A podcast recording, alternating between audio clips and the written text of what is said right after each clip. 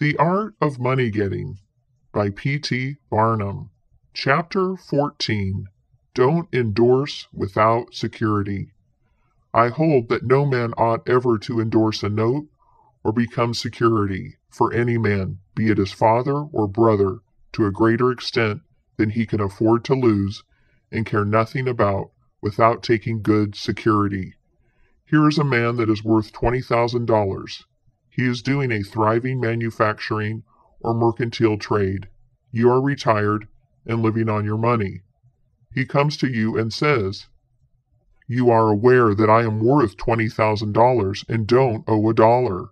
If I had $5,000 in cash, I could purchase a particular lot of goods and double my money in a couple of months. Will you endorse my note for that amount? You reflect that he is worth $20,000, and you incur no risk by endorsing his note.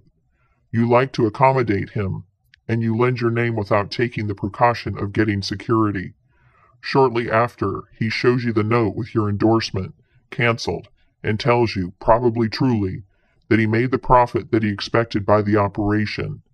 You reflect that you have done a good action, and the thought makes you feel happy.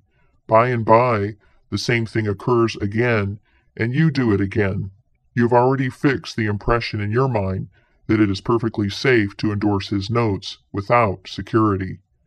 But the trouble is, this man is getting money too easily. He has only to take your note to the bank, get it discounted, and take the cash. He gets money for the time being without effort, without inconvenience to himself. Now mark the result. He sees a chance for speculation outside of his business. A temporary investment of only $10,000 is required. It is sure to come back before a note at the bank would be due. He places a note for that amount before you. You sign it almost mechanically, being firmly convinced that your friend is responsible and trustworthy. You endorse his notes as a matter of course. Unfortunately, the speculation does not come to a head quite as soon as was expected, and another $10,000 note must be discounted to take up the last one when due.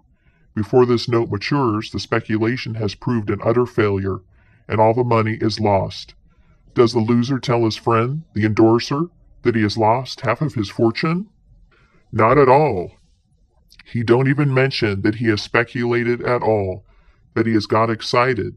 The spirit of speculation has seized him. He sees others making large sums in this way.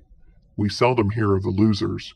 And, like other speculators, he looks for his money where he loses it. He tries again. Endorsing notes has become chronic with you, and at every loss he gets your signature for whatever amount he wants. Finally, you discover your friend has lost all of his property and all of yours. You are overwhelmed with astonishment and grief, and you say, It is a hard thing. My friend here has ruined me. But you should add, I have also ruined him.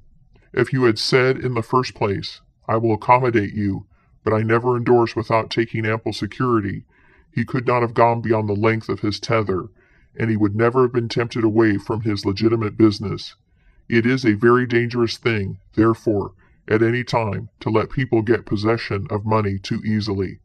It tempts them to hazardous speculations, if nothing more. Solomon truly said, He that hatteth suretiship is sure. So, with the young man starting in business, let him understand the value of money by earning it. When he does understand its value, then grease the wheels a little in helping him to start business. But remember, Men who get money with too great facility cannot usually succeed.